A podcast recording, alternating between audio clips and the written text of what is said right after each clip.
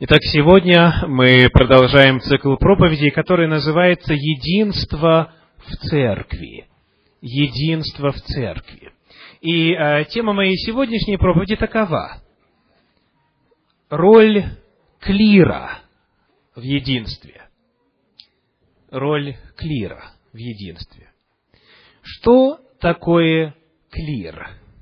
А, согласно иллюстрированному энциклопедическому словарю, клир в христианской церкви означает совокупность священнослужителей, священников, епископов и церковнослужителей, псаломщиков, пономарей, диаконов и всех иных, кто совершает служение в церкви. Именно о роли служителей в церкви, о роли клира – в достижении единства церкви пойдет сегодня речь. Я приглашаю вас открыть послание Ефесянам, четвертую главу. Послание апостола Павла к Ефесянам, четвертая глава. Мы прочитаем там стихи э, с первого по шестнадцатый. Послание апостола Павла Ефесянам, четвертая глава, стихи с первого по шестнадцатый. Итак, я узник в Господе, умоляю вас поступать достойно звания, в которое вы призваны, со всяким смиренномудрием и кротостью и долготерпением, снисходя друг к другу любовью, стараясь сохранять единство Духа в союзе мира. Одно тело и один дух, как вы и призваны к одной надежде вашего звания, один Господь, одна вера, одно крещение, один Бог и Отец всех, который над всеми и через всех и во всех нас. Каждому же из нас дана благодать по мере дара Христова. Посему и сказано, вошед на высоту пленил плен и дал дары человекам, а вошел, что означает, как не то, что он и не сходил прежде в преисподние места земли. Не вшедший, он же есть и вошедший превыше всех небес, дабы наполнить все. И он поставил одних апостолами, других пророками, иных евангелистами, иных пастырями и учителями – к совершению святых, на дело служения, для созидания тела Христова, доколе все придем в единство веры и познание Сына Божия, в мужа совершенного, в меру полного возраста Христова, дабы мы не были более младенцами, колеблющимися и увлекающимися всяким ветром учения, по лукавству человеков, по хитрому искусству обольщения, но истинной любовью все возвращали в того, который есть глава, Христос, из которого все тело, составляемое и совокупляемое посредством всяких взаимно скрепляющих связей, при действии в свою меру каждого члена получает приращение для созидания самого себя в любви. Это удивительный отрывок Священного Писания, очень яркий, очень красочный, очень насыщенный, повествующий нам о единстве. Давайте посмотрим главные ключевые слова, которые свидетельствуют о том, что речь здесь идет именно о единстве в церкви. Во-первых, начнем с третьего стиха. Что там сказано? Стараясь сохранять, дальше, единство Духа в союзе мира. И единство, и союз, и мир – это все слова, которые говорят о единстве в церкви. Далее стихи с 4 по 6 представляют нам семь оснований для единства – Апостол Павел, перечисляя основания для единства, использует число семь, то есть число чего? Число полноты. Давайте посчитаем. Одно тело, далее, один дух, затем одна надежда, один Господь, одна вера, одно крещение и один Бог и Отец всех. Он называет семь элементов единства.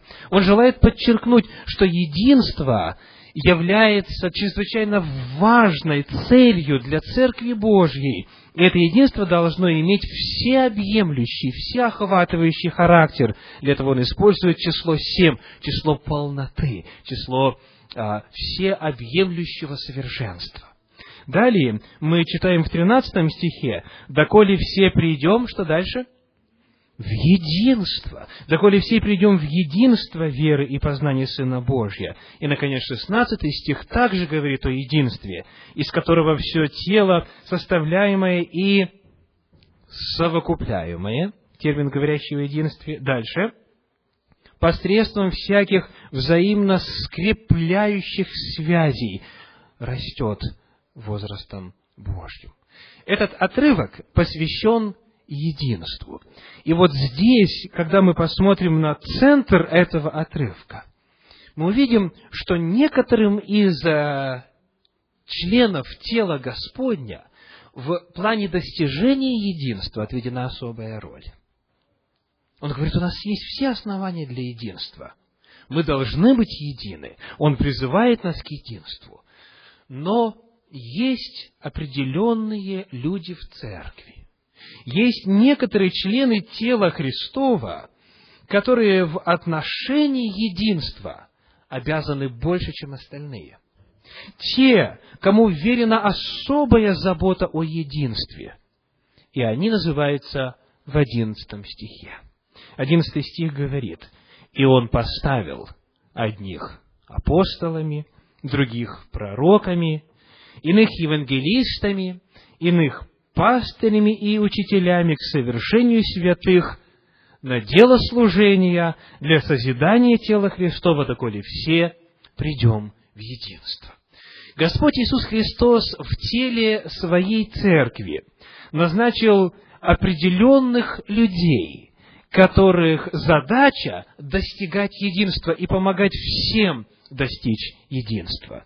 Это те, которых мы в самом начале проповеди назвали термином «клир», служители церкви, руководители. Посмотрите, апостолы, пророки, евангелисты, пастыри, учителя – это те, которые стоят у руля церкви.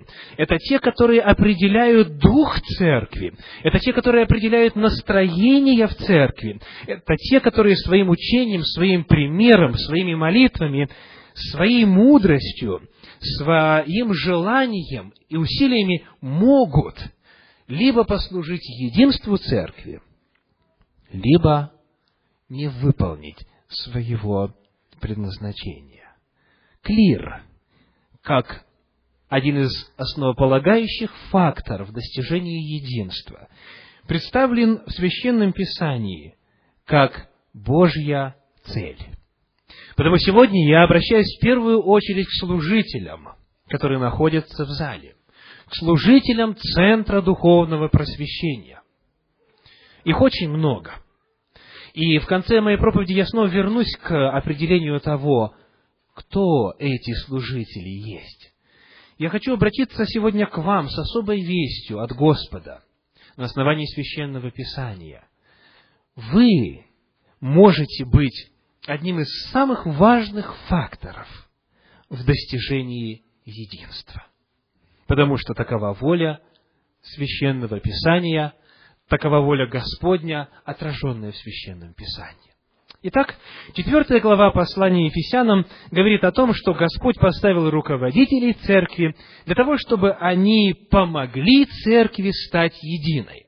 И вот здесь нам необходимо уточнить перевод 12 стиха. Давайте посмотрим вначале, как он звучит в синодальном переводе. Сказано, что он поставил этих служителей, руководителей церкви с определенной целью. 12 стих говорит, к совершению святых, на дело служения, для созидания тела Христова. Кто-нибудь из вас э, исследовал, что означает к совершению святых? Что значит совершение святых? Давайте посмотрим, как эта мысль передается в других переводах. А, изданный в 2000 году перевод Российского библейского общества, новый перевод на русский язык, говорит, чтобы подготовить святой народ Божий к делу служения, к делу созидания тела Христова, доколе все придем в единство. Двенадцатый стих не говорит о том, что на служителях, на руководителях лежит обязанность добиваться или достигать единства на них лежит какая обязанность?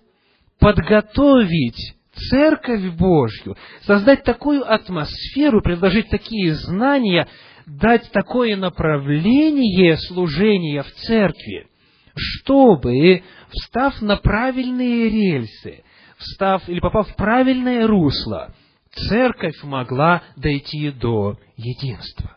Забота служителей церкви, забота руководителей в церкви заключается не в том, чтобы вместо церкви делать работу, как может показаться в синодальном переводе, где сказано, что они поставлены к совершению святых, они поставлены на дело служения, на созидание тела Христова. Так не получится. Если только руководство церкви заботится о единстве, то единство очень трудно будет достичь только их усилиями. Задача руководства заключается в том, чтобы они подготовили церковь к тому, чтобы она достигла единства. И в этом ключевая роль служителей церкви. Давайте посмотрим, как это же место священного писания передается в другом русскоязычном переводе на современный русский язык издательство «Живой поток». Сказано, для совершенствования святых к работе служения, к созиданию тела Христова. Таким образом, здесь перед нами рисуется церковь, которая своими руководителями готовится к тому, чтобы тело Христова созидалось и чтобы оно пришло в единство. Это хорошая, а, позитивная, положительная картина роли служителей. Это Божий идеал. Но, к великому сожалению, еще во времена апостолов этот идеал не всегда выполнялся, не всегда достигался. Я приглашаю вас открыть второе место священного писания, к которому мы обратимся сегодня в проповеди. Это первое послание Коринфянам. Первое послание Коринфянам, первая глава. Там мы прочитаем в начале стихи с 10 по 13. Первое послание Коринфянам, первая глава, стихи с 10 по 13. «Умоляю вас, братья, именем Господа нашего Иисуса Христа, чтобы все вы говорили одно, и не было между вами разделений, но чтобы вы соединены были в одном духе и в одних мыслях ибо от домашних хлоиных сделалось мне известным о вас, братья, что между вами есть споры. Я разумею то, что у вас говорят, я Павлов, я Аполосов, я Кифин, то есть чей? Петров, да? А я Христов. Разве разделился Христос? Разве Павел распялся за вас? Или во имя Павла вы крестились? В Коринфе образовались группировки. В Коринфской церкви образовалось как минимум четыре направления. Павловы, Аполосовы, Петровы и Христовы. И эта ситуация, как дальше мы узнаем, сложилась, к сожалению, не без влияния некоторых руководителей церкви. Давайте прочитаем третью главу. Третья глава первого послания Коринфянам, а, начиная с третьего стиха, стихи с третьего по десятый описывают проблему, описывают ситуацию. 1 Коринфянам третья глава, стихи с третьего по десятый. «Потому что вы еще плотские, ибо если между вами зависть, споры и разногласия, то не плотские ли вы и не по человеческому ли обычаю поступаете? Ибо когда один говорит «я Павлов», а другой «я Аполосов», то не плотские ли вы? Кто Павел? Кто Аполос? Они только служители, через которых вы уверовали, и при том, поскольку каждому дал Господь. Я насадил, Аполос поливал, но возрастил Бог. Посему и насаждающий, и поливающий есть не что, а все Бог возвращающий или взращивающий. Насаждающий же и поливающий суть одно, но каждый получит свою награду по своему труду. Ибо мы соработники у Бога, а вы Божья нива, Божье строение. Я, по данным мне от Бога благодати, как мудрый строитель, положил основание. Итак, вначале апостол Павел желает показать церкви, что личности руководителей не являются центром. Центром является Иисус Христос, который осуществляет свое служение через одного, через другого, через третьего, четвертого и так далее.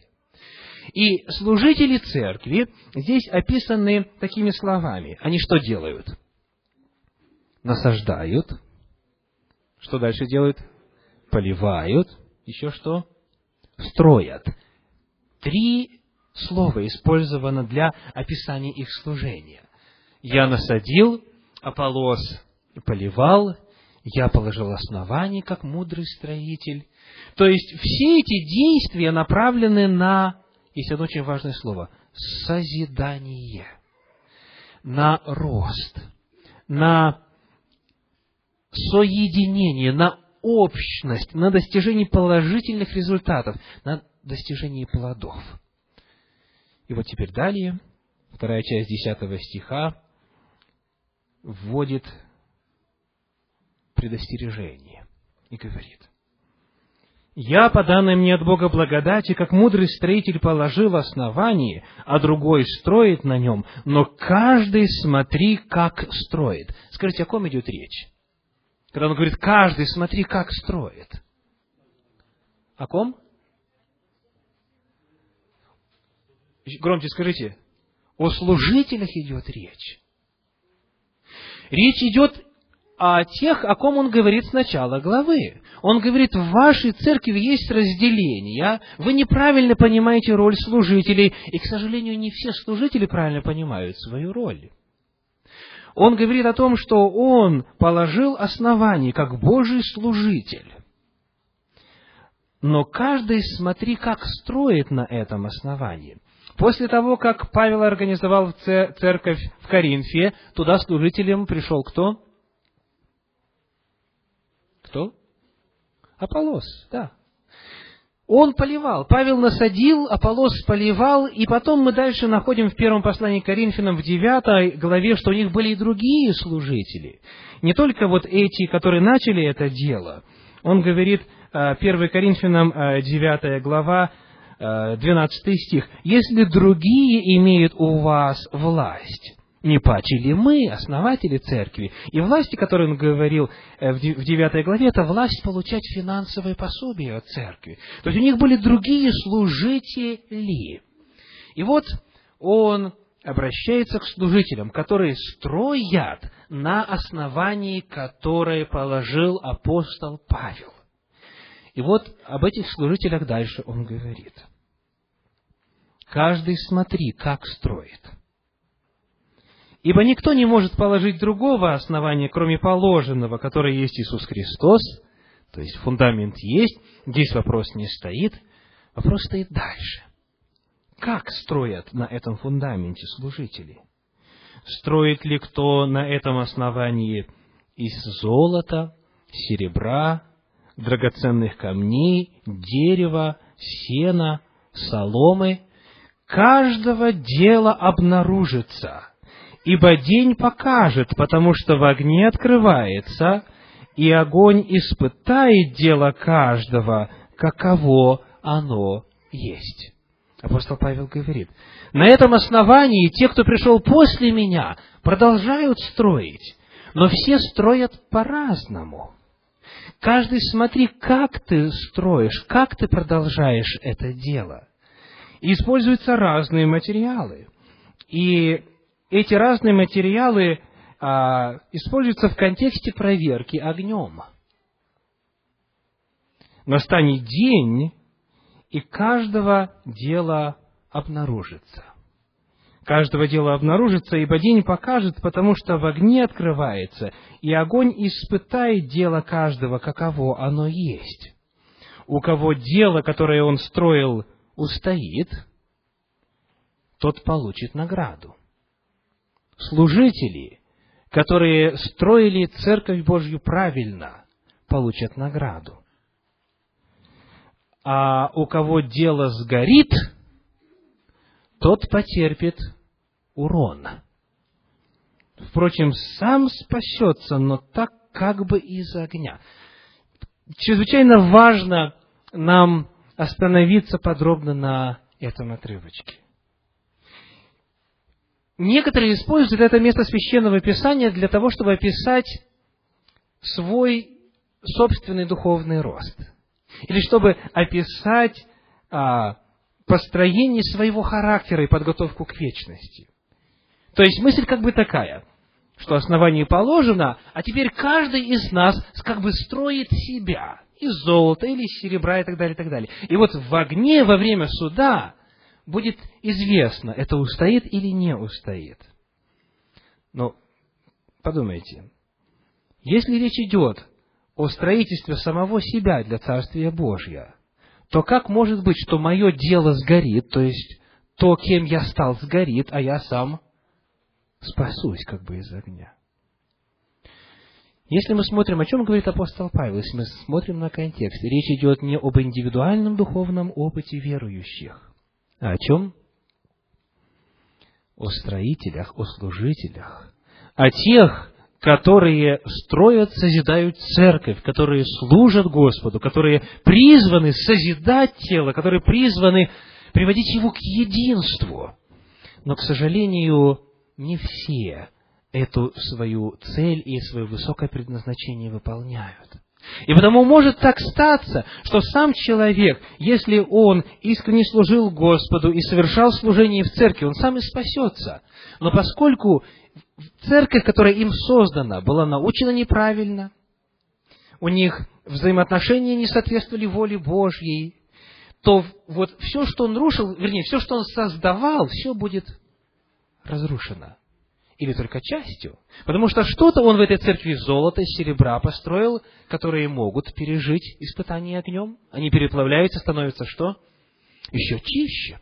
Они становятся еще лучше. Но дерево, солома, камни, и так далее, все это может исчезнуть.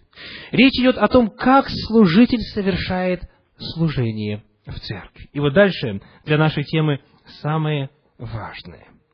Стихи 16 и 17. «Разве не знаете, что мы храм Божий, и Дух Божий живет в вас?» О чем говорит этот стих? Вы храм Божий, и Дух Божий живет в вас.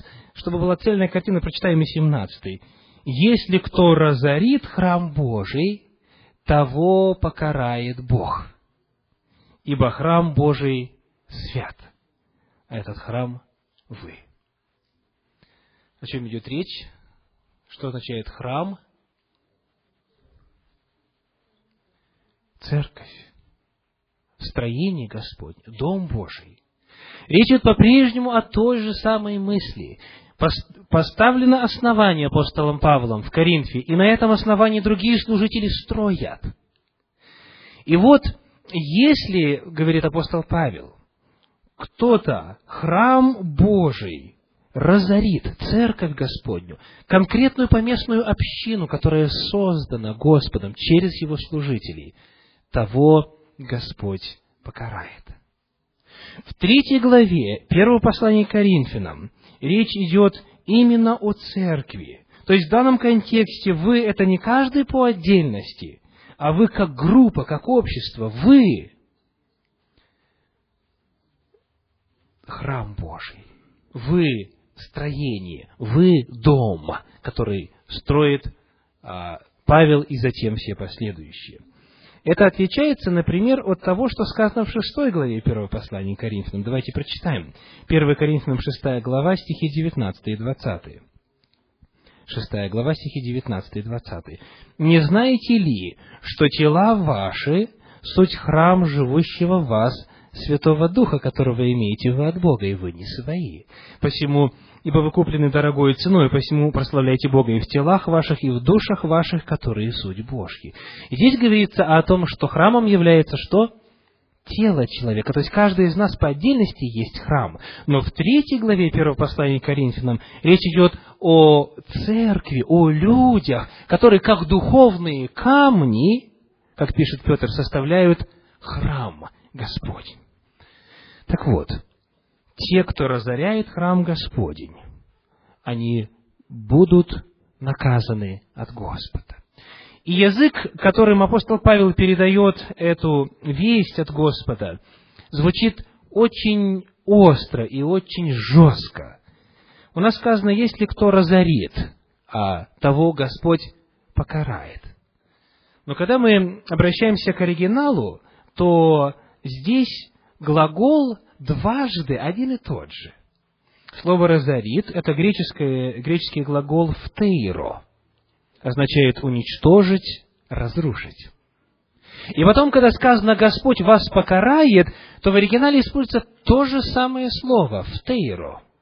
Вот смотрите, как переводит а, Российское библейское общество в своем современном переводе на русский язык.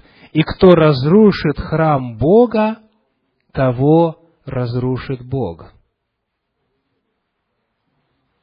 Кто разрушит храм Бога, того разрушит Бог. Одно и то же слово в подлиннике. Апостол Павел говорит, Господь руководителей церкви, клир, служителей церкви призвал для чего?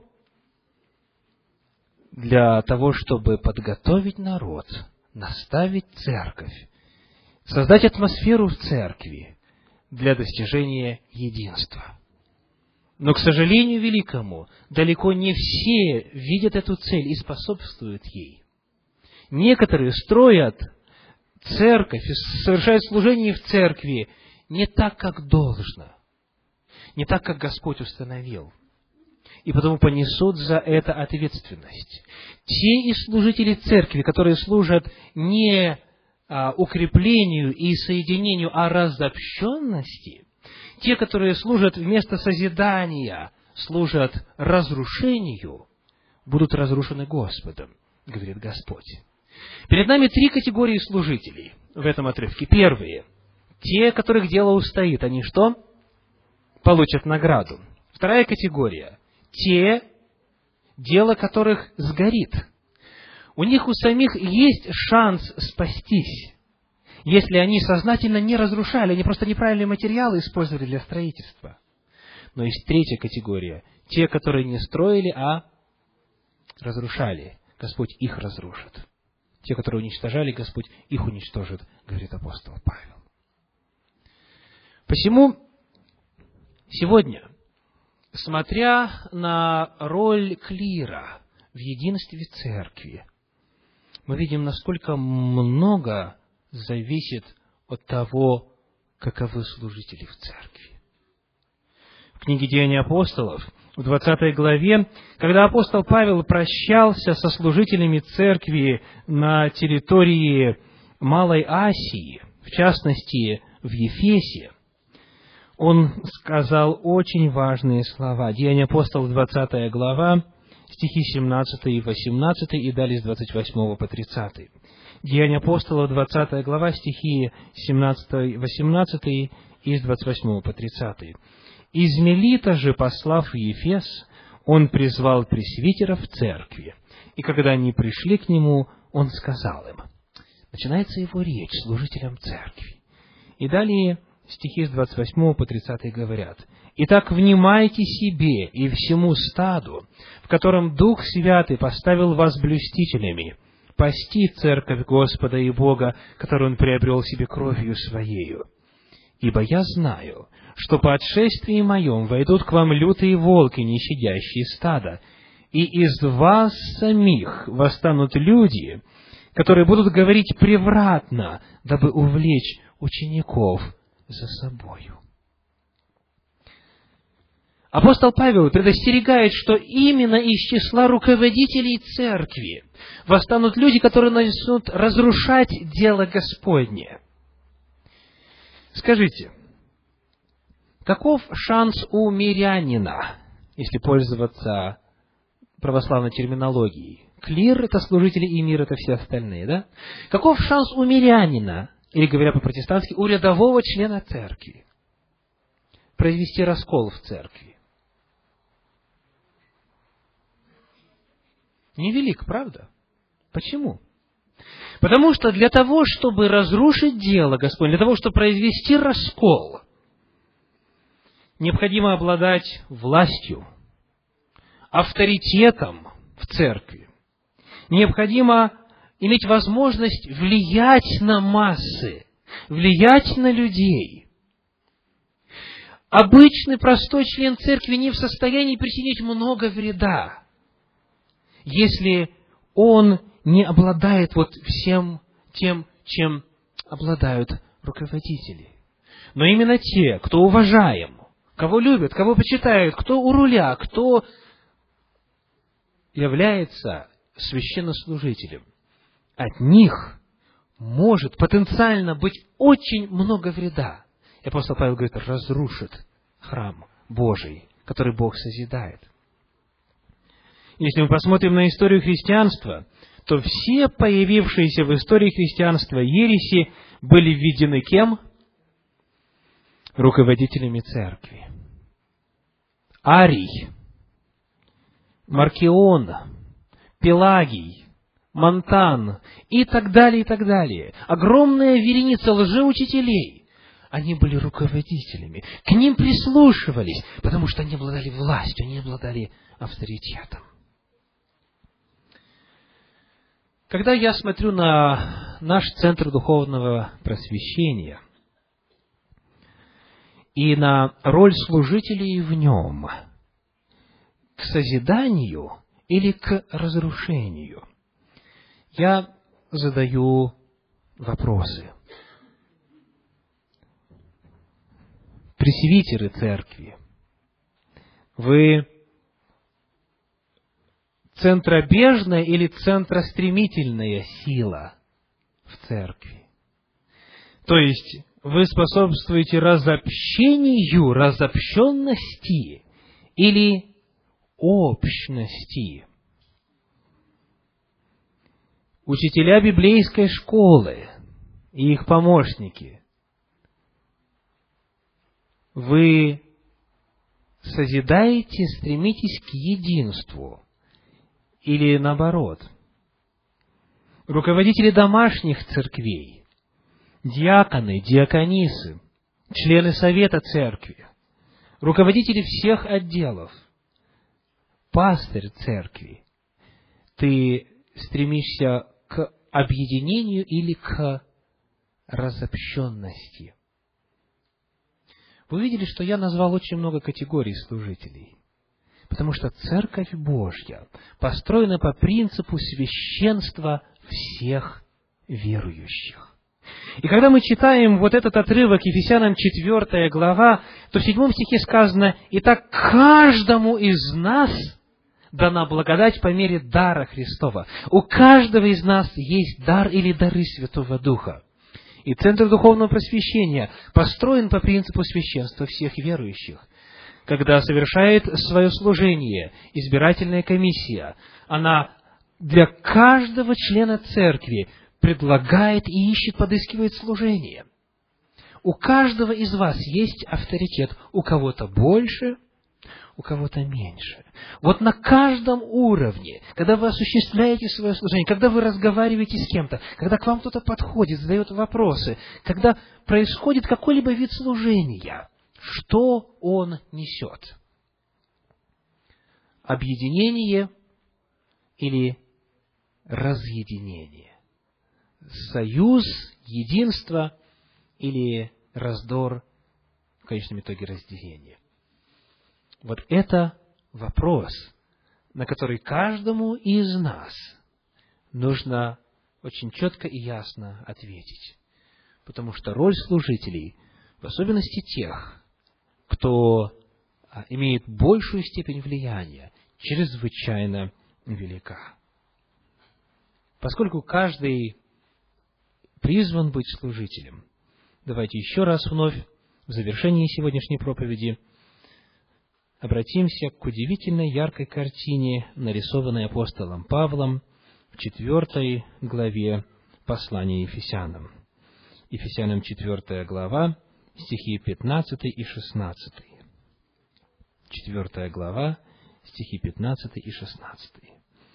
«Но истинной любовью все возвращали в того, который есть глава Христос, из которого все тело, составляемое и совокупляемое посредством всяких взаимно скрепляющих связей, при действии в свою меру каждого члена, получает приращение для созидания самого себя в любви. Вот это идеал Церкви Божьей. Я хочу обратиться к призывам служителям, которые имеют влияние в Центре Духовного Просвещения, и ко всем вам. Всякий раз, когда мы совершаем служение, будем задавать себе вопрос, чему оно содействует.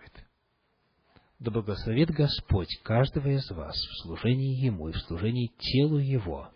Аминь.